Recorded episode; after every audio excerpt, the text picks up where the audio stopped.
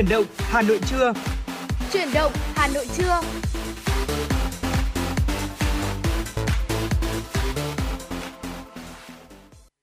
Quý thính giả thân mến, đồng hồ đã điểm 11 giờ, chúng ta tiếp tục đồng hành cùng với nhau trong khung giờ thứ hai của chuyển động Hà Nội trưa ngày hôm nay. Và ngay bây giờ sẽ là những tin tức đáng quan tâm. Thưa quý vị, dạng sáng nay theo giờ Việt Nam, chuyên cơ chở Thủ tướng Phạm Minh Chính cùng phu nhân và đoàn đại biểu cấp cao Việt Nam hạ cánh xuống sân bay quốc tế Al Matum của thành phố Dubai, các tiểu vương quốc Ả Rập Thống Nhất. Theo lịch trình dự kiến, sáng nay Thủ tướng Phạm Minh Chính tiếp Bộ trưởng Nguồn Nhân lực UAE và Bộ trưởng Kinh tế UAE Abdullah bin Tu Al-Mari trước khi rời đi trung tâm hội nghị COP28 và tham dự một số hoạt động tại đây. Sau đó, Thủ tướng dự lễ khai mạc hội nghị thượng đỉnh hành động khí hậu thế giới. Chiều cùng ngày, Thủ tướng đồng chủ trì sự kiện huy động tài chính thực hiện cam kết của Việt Nam về biến đổi khí hậu cùng Tổng Giám đốc Toàn cầu Standard Chartered Bank. Dự kiến người đứng đầu chính phủ Việt Nam sẽ chứng kiến lễ trao biên bản ghi nhớ của Bộ Tài nguyên và Môi trường với các đối tác và giữa doanh nghiệp Ngân hàng Việt Nam với các đối tác. Đặc biệt, Thủ tướng sẽ có bài phát biểu khai mạc sự kiện huy động tài chính thực hiện cam kết của Việt Nam về biến đổi khí hậu. Bên cạnh đó, Thủ tướng dự kiến có một số hoạt động song phương như gặp Thủ tướng Anh, Chủ tịch EC và Tổng thống Hungary. Hoạt động cuối cùng trong ngày của Thủ tướng tại UAE là gặp gỡ cán bộ, nhân viên đại sứ quán và cộng đồng người Việt tại đây. Theo thông báo của Bộ Ngoại giao nhận lời mời của Phó Thủ tướng Chính phủ Trần Lưu Quang, ông Vương Nghị, Ủy viên Bộ Chính trị, chủ nhiệm Văn phòng Ủy ban Công tác Đối ngoại Trung ương Đảng Cộng sản Trung Quốc, Bộ trưởng Bộ Ngoại giao nước Cộng hòa Nhân dân Trung Hoa sẽ đến Việt Nam và cùng Phó Thủ tướng Chính phủ Trần Lưu Quang đồng chủ trì phiên họp lần thứ 15 Ủy ban chỉ đạo hợp tác song phương Việt Nam Trung Quốc trong hai ngày hôm nay và ngày mai. Thời gian vừa qua, quan hệ Việt Nam Trung Quốc về tổng thể duy trì xu thế phát triển và đạt nhiều kết quả tích cực, đặc biệt là sau chuyến thăm chính thức Trung Quốc của Tổng Bí thư Nguyễn Phú Trọng theo lời mời của Tổng Bí thư Chủ tịch Trung Quốc Tập Cận Bình từ ngày 30 tháng 10 đến ngày 11 tháng 11 năm 2022. Hiện Việt Nam tiếp tục giữ vị trí đối tác thương mại lớn nhất của Trung Quốc trong ASEAN và đối tác thương mại lớn thứ tư của Trung Quốc tính theo quốc gia đơn lẻ. Trong 9 năm 2023, đầu tư của Trung Quốc đạt gần 2,1 tỷ đô la Mỹ với 478 dự án, là nhà đầu tư FDI lớn thứ hai tại Việt Nam. Trung Quốc duy trì với vị trí 6 trên 144 quốc gia vùng lãnh thổ đầu tư FDI vào Việt Nam với hơn 4.000 dự án còn hiệu lực, tổng vốn đăng ký đạt hơn 26 tỷ đô la Mỹ. Từ đầu năm 2023 đến nay, nhiều doanh nghiệp của Trung Quốc, đặc biệt các doanh nghiệp có khả năng tham gia sâu vào chuỗi cung ứng toàn cầu, đã tăng cường khảo sát đầu tư tại các tỉnh phía Bắc Việt Nam. Ngày hôm nay, Đại hội 13 Công đoàn Việt Nam, nhiệm kỳ năm 2023-2028 sẽ chính thức khai mạc tại Trung tâm Hội nghị Quốc gia Hà Nội. Đại hội kéo dài đến ngày 3 tháng 12 năm nay là sự kiện chính trị quan trọng của giai cấp công nhân, tổ chức công đoàn Việt Nam, là đợt sinh hoạt chính trị sâu rộng trong cán bộ đoàn viên người lao động cả nước – Dự kiến đại hội sẽ cho ý kiến thảo luận về ba khâu đột phá, đẩy mạnh đối thoại, thương lượng tập thể, trọng tâm là tiền lương tiền thưởng, thời giờ làm việc, thời giờ nghỉ ngơi, an toàn vệ sinh lao động, tập trung phát triển đoàn viên, thành lập công đoàn cơ sở ở các doanh nghiệp ngoài khu vực nhà nước, xây dựng đội ngũ chủ tịch công đoàn cơ sở đáp ứng yêu cầu nhiệm vụ, nhất là chủ tịch công đoàn tại doanh nghiệp ngoài khu vực nhà nước. Đại hội cũng tăng cường thảo luận các vấn đề lớn đặt ra đối với tổ chức công đoàn thông qua 10 diễn đàn – Sáng nay tại Hà Nội, đoàn đại biểu dự Đại hội đại biểu Công đoàn Việt Nam lần thứ 13 do đồng chí Nguyễn Đình Khang, Chủ tịch Tổng Liên đoàn Lao động Việt Nam dẫn đầu đến đặt vòng hoa và vào lăng viếng Chủ tịch Hồ Chí Minh. Tại hội nghị tọa đàm nâng cao chất lượng xây dựng phường, thị trấn đạt chuẩn đô thị văn minh và phát huy vai trò của hướng ước quy ước trong xây dựng đời sống văn hóa cơ sở trên địa bàn thành phố Hà Nội do Sở Văn hóa và Thể thao Hà Nội tổ chức về xây dựng phường, thị trấn đạt chuẩn đô thị văn minh, ý kiến của đại diện các sở ngành, địa thống nhất đánh giá việc triển khai mô hình này bước đầu mang lại những kết quả khả quan. Tuy nhiên, quá trình triển khai cũng bộc lộ những bất cập như thiếu địa điểm để xây dựng hệ thống thiết chế văn hóa, nhà sinh hoạt cộng đồng, tình trạng lấn chiếm vỉa hè để kinh doanh trái quy định chưa được khắc phục. Từ đó còn tình trạng người dân không đổ rác đúng giờ, đúng nơi quy định, nhằm đạt các tiêu chí về đô thị văn minh, nhiều ý kiến kiến nghị các cơ quan chức năng cần tăng cường phối hợp liên ngành nhằm duy trì quản lý và sử dụng hiệu quả hệ thống giao thông đường phố, phục vụ nhu cầu giao thông, bảo đảm an ninh trật tự. Cùng với đó là việc lựa chọn các tuyến phố điểm, phường, thị trấn điểm để xây dựng chuẩn đô thị văn minh, sau đó rút kinh nghiệm và nhân rộng. Và thưa quý vị, vừa rồi là một số những tin tức đáng quan tâm có trong buổi trưa ngày hôm nay. Còn bây giờ thì uh, trước khi chúng ta đến với tiểu mục FM96 Travel, mời quý thính giả cùng quay trở lại với không gian âm nhạc của FM96.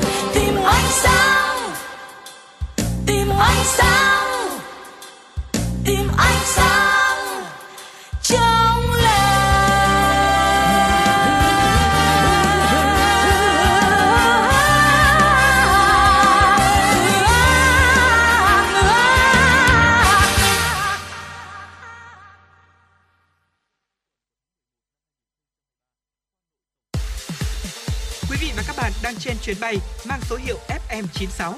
Hãy thư giãn, chúng tôi sẽ cùng bạn trên mọi cung đường. Hãy giữ sóng và tương tác với chúng tôi theo số điện thoại 024 3773 6688. Quý thính giả đang quay trở lại với chuyển động Hà Nội trưa cùng Quang Minh và Thu Thảo. À, thưa quý vị, có một thông tin về du lịch mà Quang Minh và Thu Thảo muốn chia sẻ đến quý thính giả trước khi chúng ta vào tiểu mục FM96 Travel. Vừa qua thì ban tổ chức World Travel Awards vừa công bố bình chọn Tháp Linh Phong, thành phố Tuy Hòa của tỉnh Phú Yên được giải thưởng World Leading City Monument 2023 là công trình du lịch thành phố hàng đầu thế giới năm 2023. World Travel Awards là tổ chức bình chọn về du lịch uy tín thế giới. Lễ trao giải năm nay được tổ chức tại Dubai, các tiểu vương quốc Ả Rập Thống Nhất vào ngày 1 tháng 12 năm 2023, tức là ngày hôm nay đấy ạ. Trước đó thì ở quảng trường Tháp Nghinh Phong là đại diện duy nhất của Đông Nam Á được vinh danh tại giải cảnh quan đô thị châu Á năm 2023, vừa được trao vào trung tuần tháng 11 năm 2023 tại Hàn Quốc. Và ngày hôm nay thì ở trong tiểu mục FM96 Travel, hãy cùng Quang Minh và Thu Thảo chúng ta tìm hiểu cũng như là khám phá về Tháp Nghinh Phong tại Phú Yên. Vâng thưa quý vị, Tháp Nghinh Phong là một công trình kiến trúc được đặt tại quảng trường Nghinh Phong thuộc thành phố Tuy Hòa của tỉnh Phú Yên. Công trình này sở hữu một lối kiến trúc cực kỳ độc đáo và hình thành nên từ vẻ đẹp của gành đá đĩa. Tháp được tạo nên từ những khối đá có hình trụ xếp chồng lên nhau và được tô điểm thêm rất nhiều hoa văn tinh xảo, độc đáo. Hiện nay thì đây là công trình uh, và cũng là địa điểm được rất nhiều tín đồ yêu thích sống ảo săn đón. Ừ. Người dân Phú Yên cực kỳ yêu mến cũng như là tự hào về tháp Nghinh Phong cũng như là xem công trình này là biểu tượng của địa phương mình.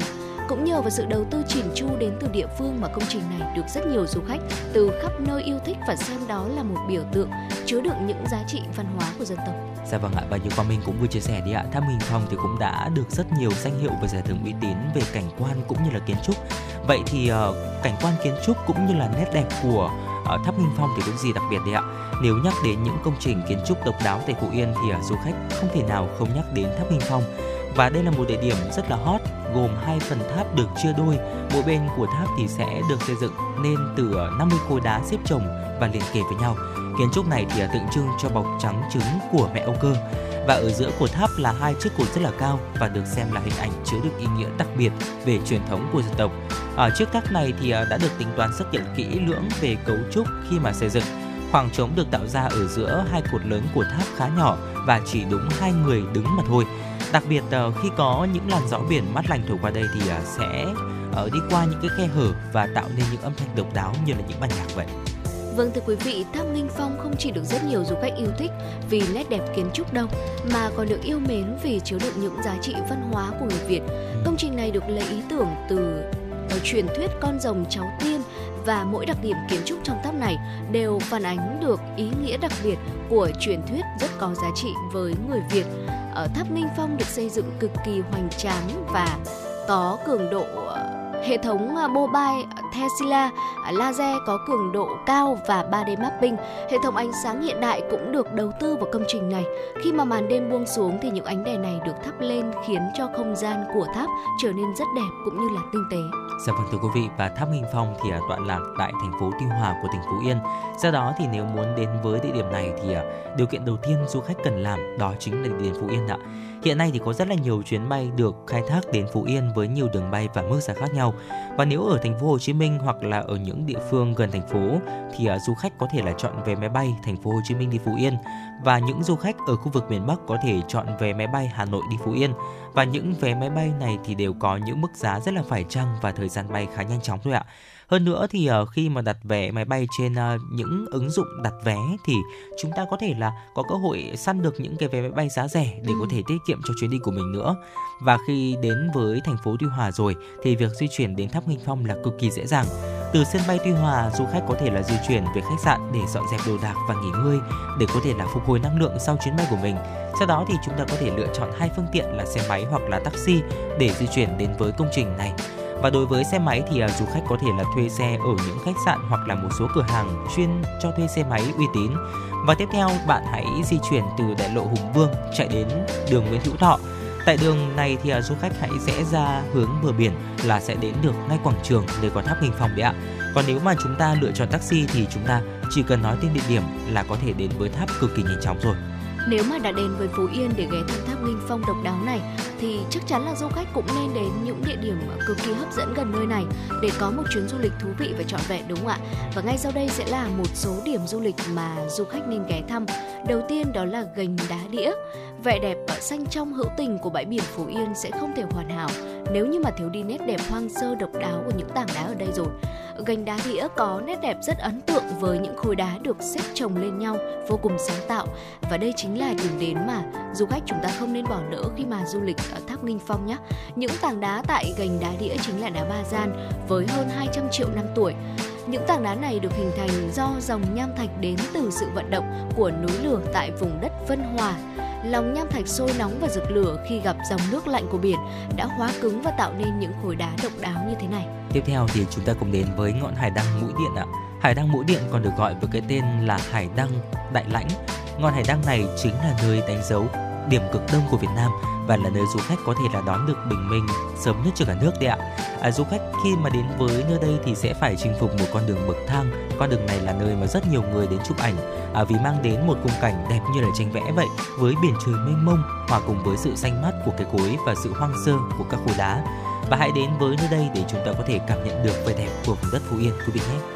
Và nếu có thời gian đến với tháp Ninh Phong thì du khách có thể dành ra một chút thời gian để ghé thăm cũng như là vui chơi tại bãi xếp. Bờ biển tuyệt đẹp này không quá dài đâu thế nhưng lại mang đến một vẻ đẹp thơ mộng, hoang sơ của núi đá biển và những dặm phi lao ngút ngàn bởi vì là nơi chưa được khai thác du lịch nhiều cho nên là bãi xếp sẽ có vẻ đẹp cực kỳ yên tĩnh và hoang sơ.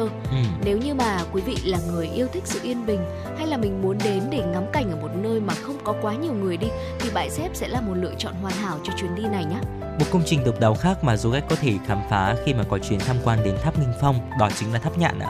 Đây là một công trình cổ lâu đời với nét đẹp kiến trúc đặc trưng của dân tộc Chăm và đây là ngọn tháp chứa đựng một vẻ đẹp bí ẩn mà bất kỳ du khách nào cũng có thể à, muốn khám phá khi mà chúng ta đến với khu vực này đấy ạ. Và đó là tất cả những gì mà chúng tôi muốn chia sẻ tới quý vị trong tiểu mục FM96 Travel ngày hôm nay, giới thiệu về tháp Nghinh Phong. Ừ. Và nếu như quý vị chúng ta có kế hoạch du lịch cuối năm này dạ vâng đến với Phú Yên thì cũng đừng bỏ qua tháp Nghinh Phong cũng như là những địa điểm ờ, du lịch ở gần đó mà chúng tôi cũng vừa tổng hợp như là gành đá đĩa này, ngọn hải đăng mũi điện, bãi dép hay là tháp nhạn để chuyến đi của mình trọn vẹn và ý nghĩa hơn nhé. Còn bây giờ thì xin được quay trở lại với không gian âm nhạc của FM96 Việt Nam đi hôn và yêu, qua tiếng hát của ca nhạc sĩ Phạm Hồng Phước.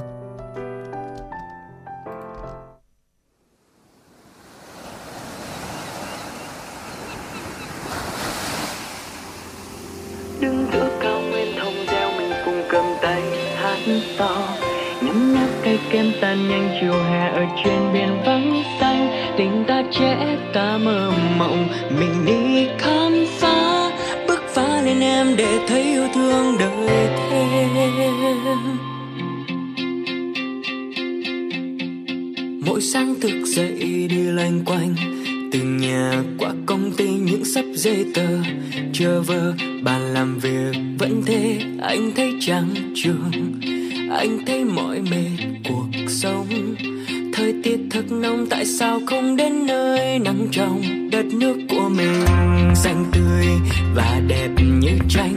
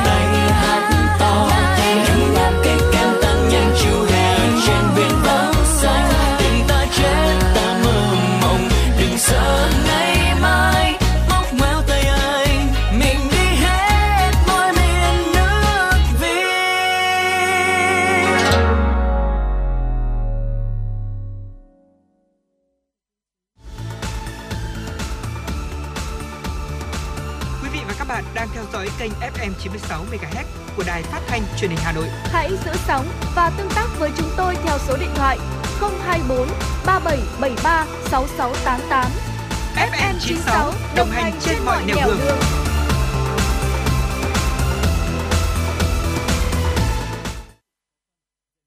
Quý thính giả đang quay trở lại với chuyển động Hà Nội trưa và ngay bây giờ thì hãy cùng Quang Minh và Thu Thảo tiếp tục cập nhật những tin tức đáng quan tâm có trong buổi trưa ngày hôm nay.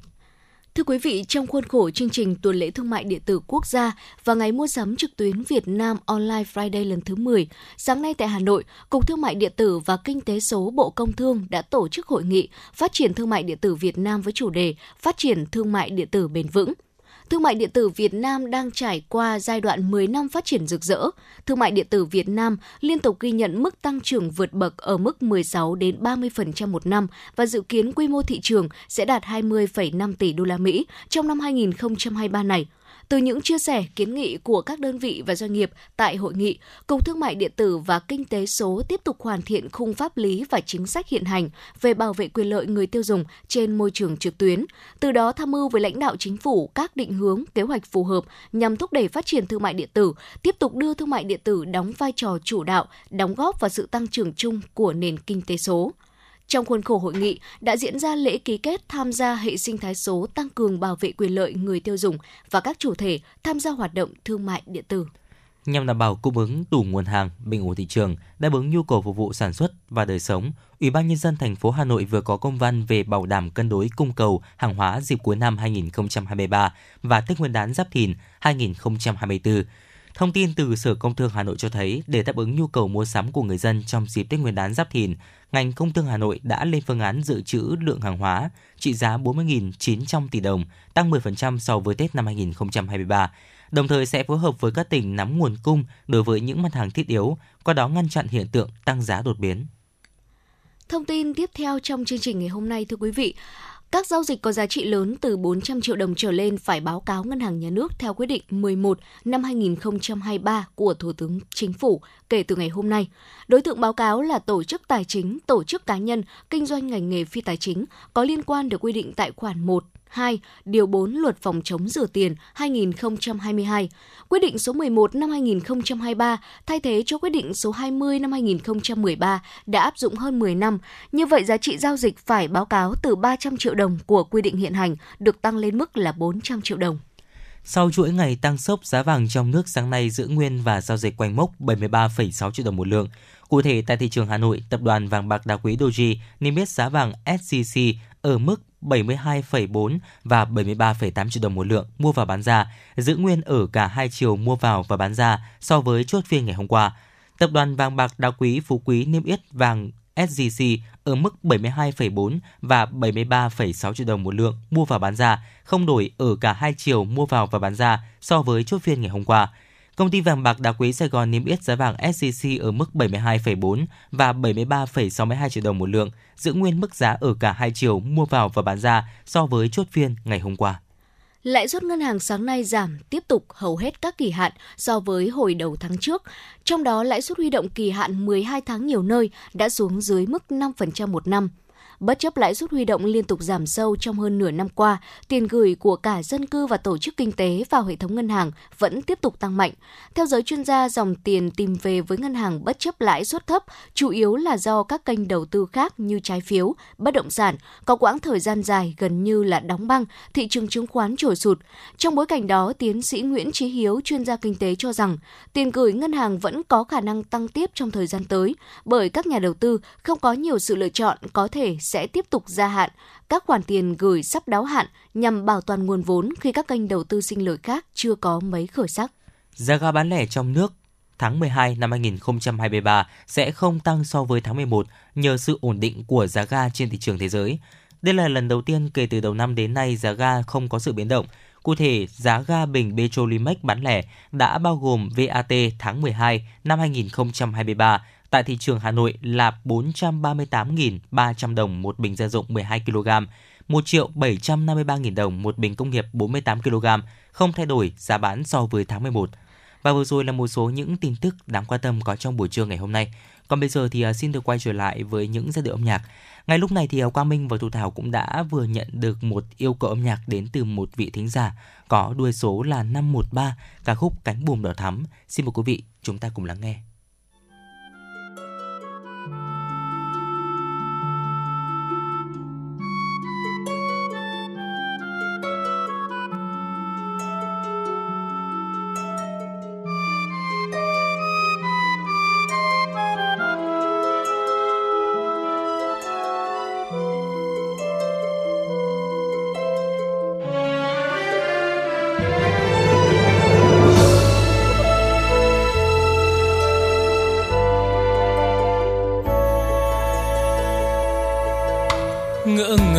Phút giây em đến, ngập chiếm hồn anh. Dường như đôi chân không còn bước trên thế trần. Người ơi, ta nào quen biết mà sao nghe hồn tha thiết? Em là giấc mơ của anh, thơ ngây đôi mắt để xa xôi.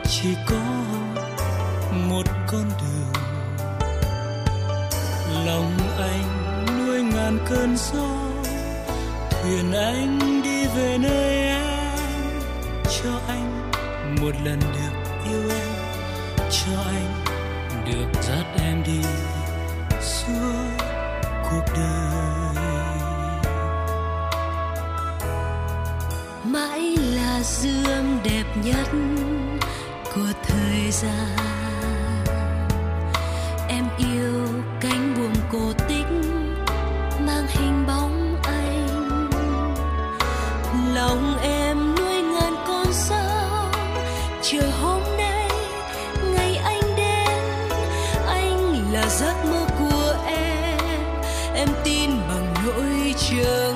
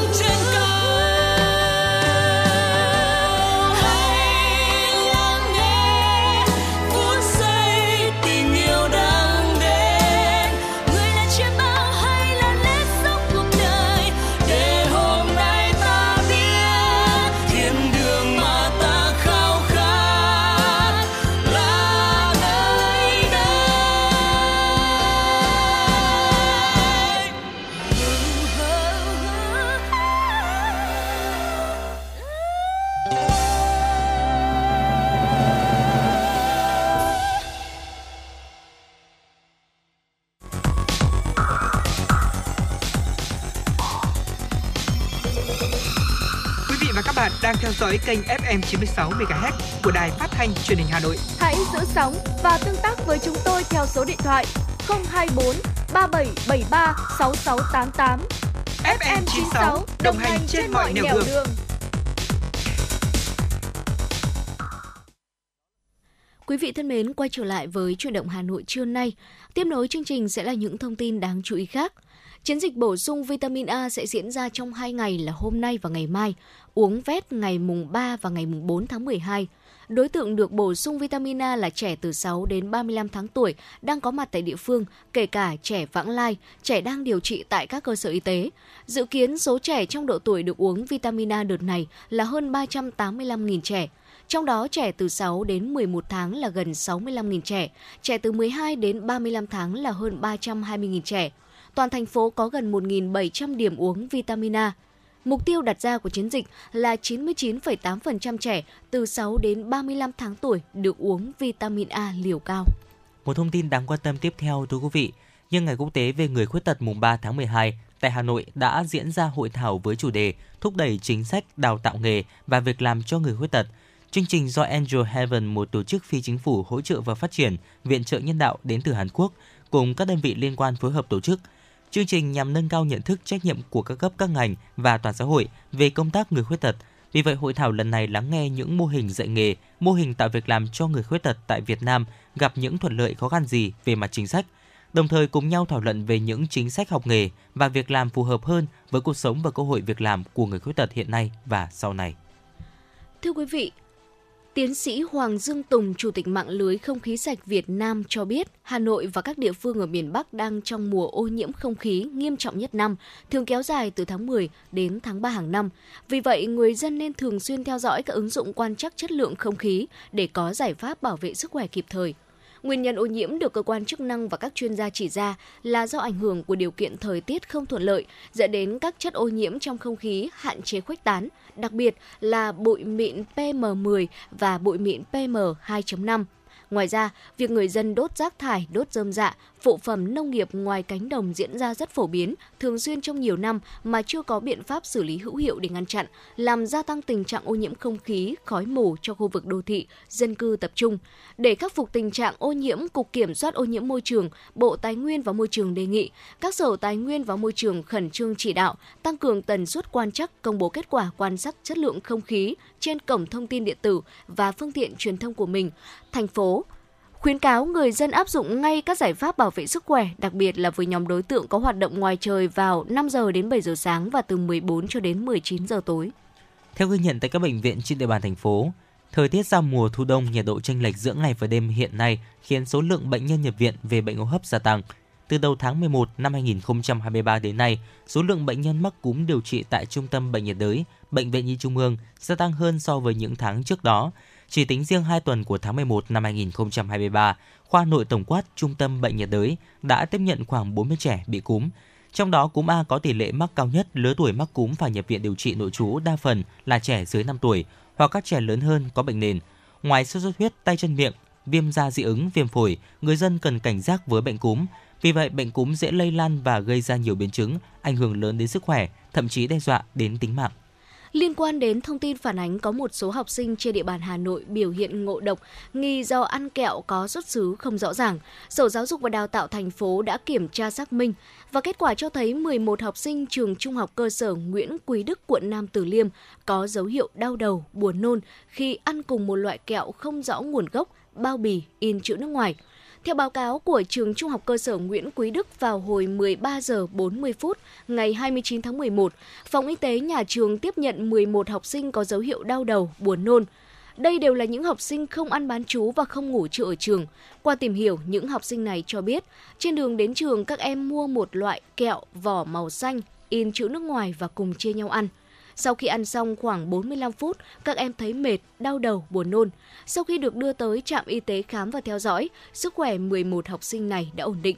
Nhà trường cử nhân viên y tế đi kiểm tra các lớp để nắm bắt, ra soát học sinh ăn loại kẹo nói trên, yêu cầu các em không sử dụng thực phẩm không rõ nguồn gốc và đồng thời thông báo tới cha mẹ học sinh quan tâm, nhắc nhở con lựa chọn và sử dụng thực phẩm an toàn có nguồn gốc.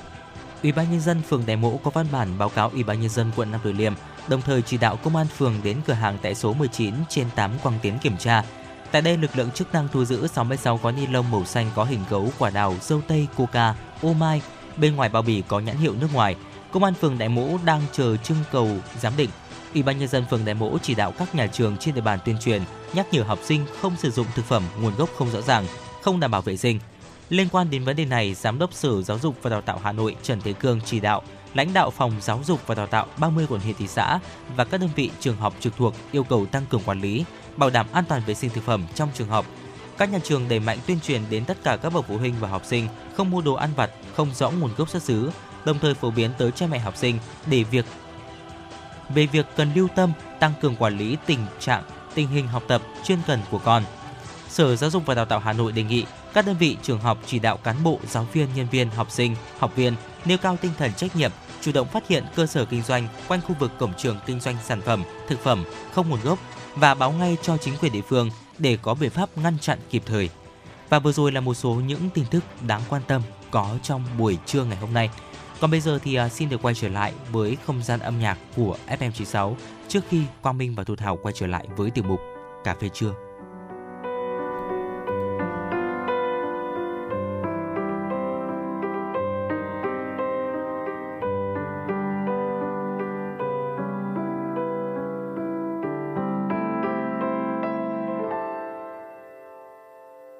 thành phố không có em.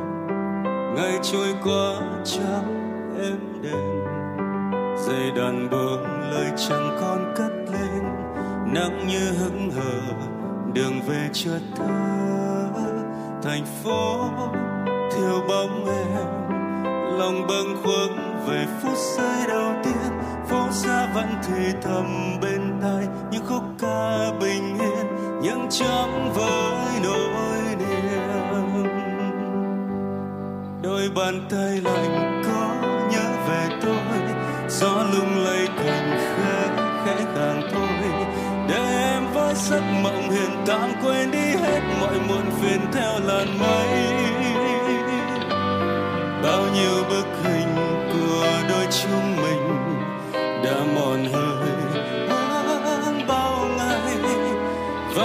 trời đất sao buồn tanh lòng tranh vơi.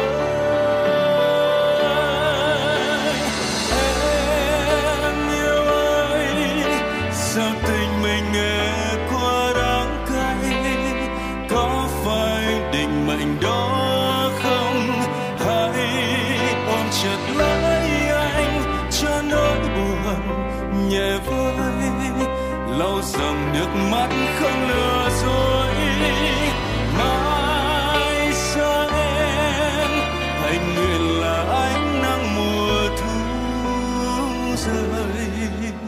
xin em làm cơn gió nhẹ để sáng mai đây mình có nhau. Cho dù nơi là có mùa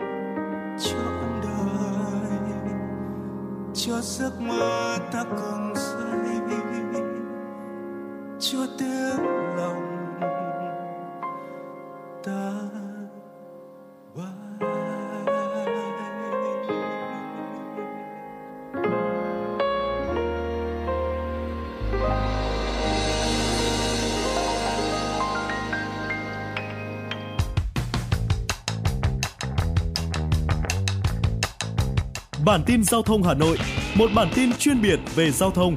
Những vấn đề dân sinh bức xúc liên quan đến công tác tổ chức giao thông, trật tự an toàn giao thông, tình hình giao thông tại các nút giao thông trọng điểm trên địa bàn thành phố sẽ được các phóng viên Đài Hà Nội cập nhật liên tục, nhanh chóng, chính xác từ hiện trường một cách chân thực. Cùng với đó là những ý kiến phân tích, đánh giá khách quan đa chiều của các chuyên gia, các nhà quản lý trong lĩnh vực an toàn giao thông và đô thị. Bản tin giao thông Hà Nội, kênh thông tin hữu hiệu kết nối người dân với cơ quan quản lý, lực lượng chức năng. Phát sóng 17 giờ hàng ngày trên kênh 1 truyền hình Hà Nội. Mời quý vị và các bạn đón xem.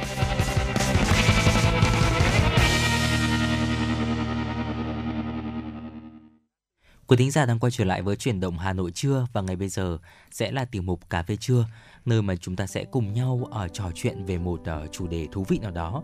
Ngày hôm nay thì Quang Minh và Thu Thảo sẽ chia sẻ đến quý thính giả những thói quen của những người đồng cảm mang đến cuộc sống công việc của chúng ta. Khi mà chúng ta nói đến sự đồng cảm đấy ạ thì có lẽ là chúng ta thường không liên tưởng từ này với sức mạnh hay là thành công. Ừ. Đồng cảm thì thường được coi như là một phẩm chất nhẹ nhàng hơn và trái ngược với cách tiếp cận siêu tập trung có định hướng mà chúng ta thường liên kết với sự nghiệp của mình. Thế nhưng mà thưa quý vị, Mimi Nickland, một chuyên gia về sự đồng cảm nói rằng là chúng ta đã hiểu sai tất cả. Cô ấy cho rằng là nếu chúng ta chấp nhận những đồng cảm trong thế giới công việc thì chúng ta sẽ thấy rất là nhiều lợi ích mà nó mang đến. À, cô có chia sẻ rằng là sự đồng cảm là khả năng tiến hóa của chúng ta để có thể nhìn thế giới từ quan điểm của người khác và nhìn nhận ra rằng là cách nhìn của họ mọi thứ là duy nhất dựa trên quan điểm và kinh nghiệm của riêng họ đó là khả năng đứng vào vị trí của người khác và hiểu quan điểm của họ mà không phán xét hay là định kiến ở đồng cảm thì có là một uh, bộ kỹ năng mà tất cả chúng ta sinh ra đều có và tất cả chúng ta đều có thể đồng cảm hơn nếu mà chúng ta chủ động chọn làm như vậy kể từ năm 2020 tức là thời điểm mà đại dịch Covid-19 xảy ra đấy quý vị, chúng ta đã nhận thức rất là rõ về nhu cầu kết nối với những người xung quanh đúng không ạ? Dù là ở nơi làm việc này, ở nhà hay là trong quá trình chúng ta làm việc chia sẻ trực tuyến.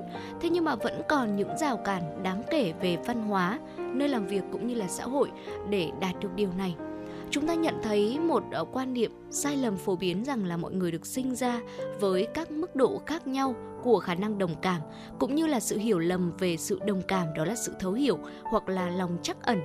Do đó, định vị điều này là quá mềm yếu để sử dụng tại nơi làm việc.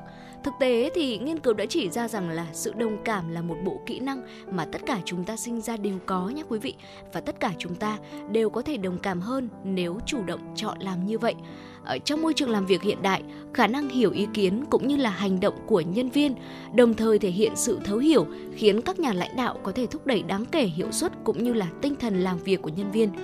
nó thúc đẩy các mối quan hệ và có những cải thiện đáng kể về sự thành công trong sự nghiệp cũng như là các bên liên quan và sự sáng tạo, đổi mới và lợi thế cạnh tranh. Sự đồng cảm đã trở thành một bộ kỹ năng siêu năng lực cho cả nơi làm việc và cộng đồng trong 3 năm qua rồi. Và đó chính là những ý kiến của Nicklin. Thế nhưng mà làm như thế nào để chúng ta có thể bắt đầu mang lại nhiều sự đồng cảm hơn trong cuộc sống công việc của mình hay là nói chính xác hơn đó là việc mà chúng ta sử dụng siêu năng lực này sẽ như thế nào à, ngay sau đây sẽ là năm thói quen mà Nicklin gợi ý uh, mà sau đây chúng tôi sẽ chia sẻ tới quý vị. Dạ vâng ạ, đầu tiên đó chính là tò mò. Những người đồng cảm nhất thì thường tò mò một cách tự nhiên. Họ đặt những câu hỏi mà những người khác sẽ không hỏi và tìm kiếm câu trả lời để có thể là tìm hiểu sâu hơn về cái nhìn sâu sắc và trải nghiệm của ai đó một cách đầy đủ hơn để có thể hiểu quan điểm của họ. Và để có thể là hình thành thói quen này thì hãy thúc đẩy bản thân bắt đầu cuộc trò chuyện bằng cách là đặt câu hỏi khuyến khích những người xung quanh bạn chia sẻ câu chuyện của họ.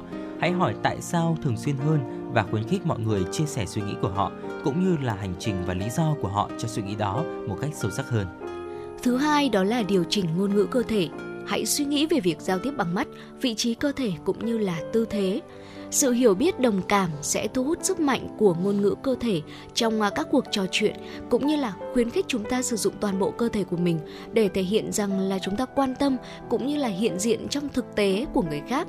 Các nhà lãnh đạo đồng cảm sử dụng giao tiếp bằng mắt trực tiếp và sự chú ý của họ luôn luôn tập trung hoàn toàn vào những người đang nói. Ừ. Cơ thể của họ hướng về phía người nói hai cánh tay không khoanh lại và họ mỉm cười hoặc là gật đầu để khuyến khích sự chia sẻ và đó chính là những bí kíp trong uh, uh, những ờ, chia sẻ của uh, Nick Lynn đó là điều chỉnh ngôn ngữ cơ thể. Bên cạnh đó thì đừng quên trở thành một người lắng nghe tuyệt vời quý vị nhé. Nếu bạn đã trò chuyện với một người có sự đồng cảm cao thì rất có thể bạn sẽ cảm thấy như là họ thực sự lắng nghe những gì mà chúng ta đang nói đấy ạ. Đó là bởi vì những người đồng cảm thì hiểu tầm quan trọng của việc thực sự lắng nghe và nhìn thấy như là Thu Thảo cũng vừa chia sẻ đúng không ạ?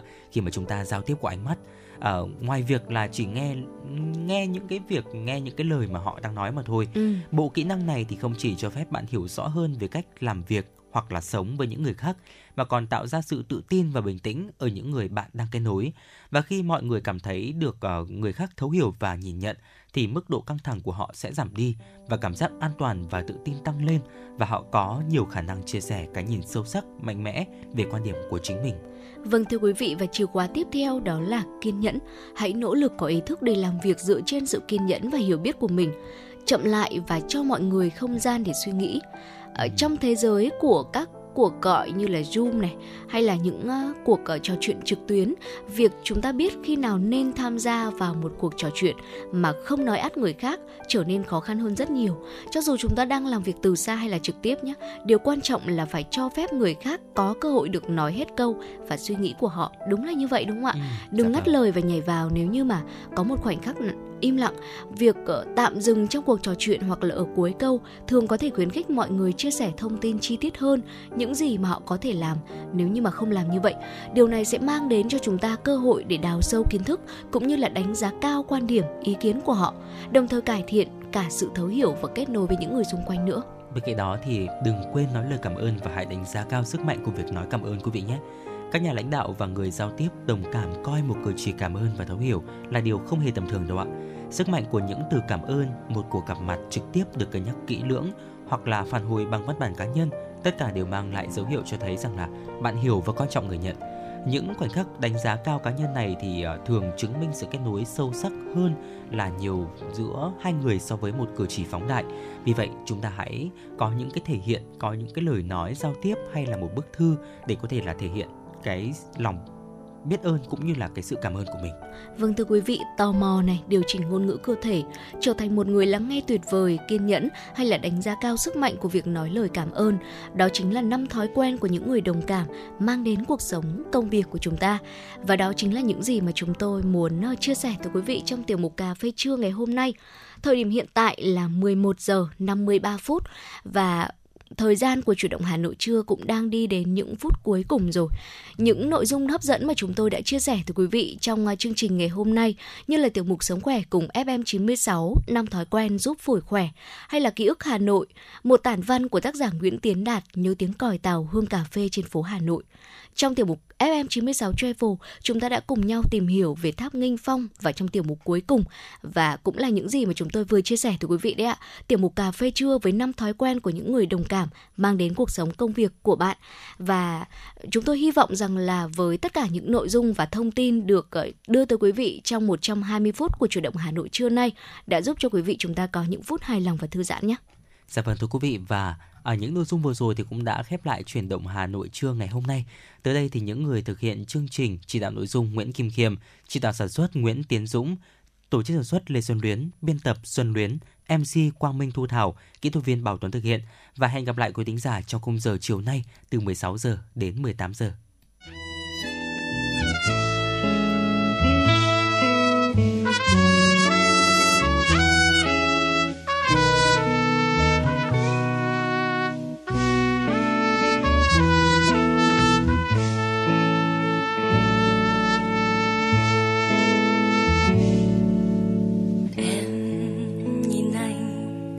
Minh bạch cười bên nhau.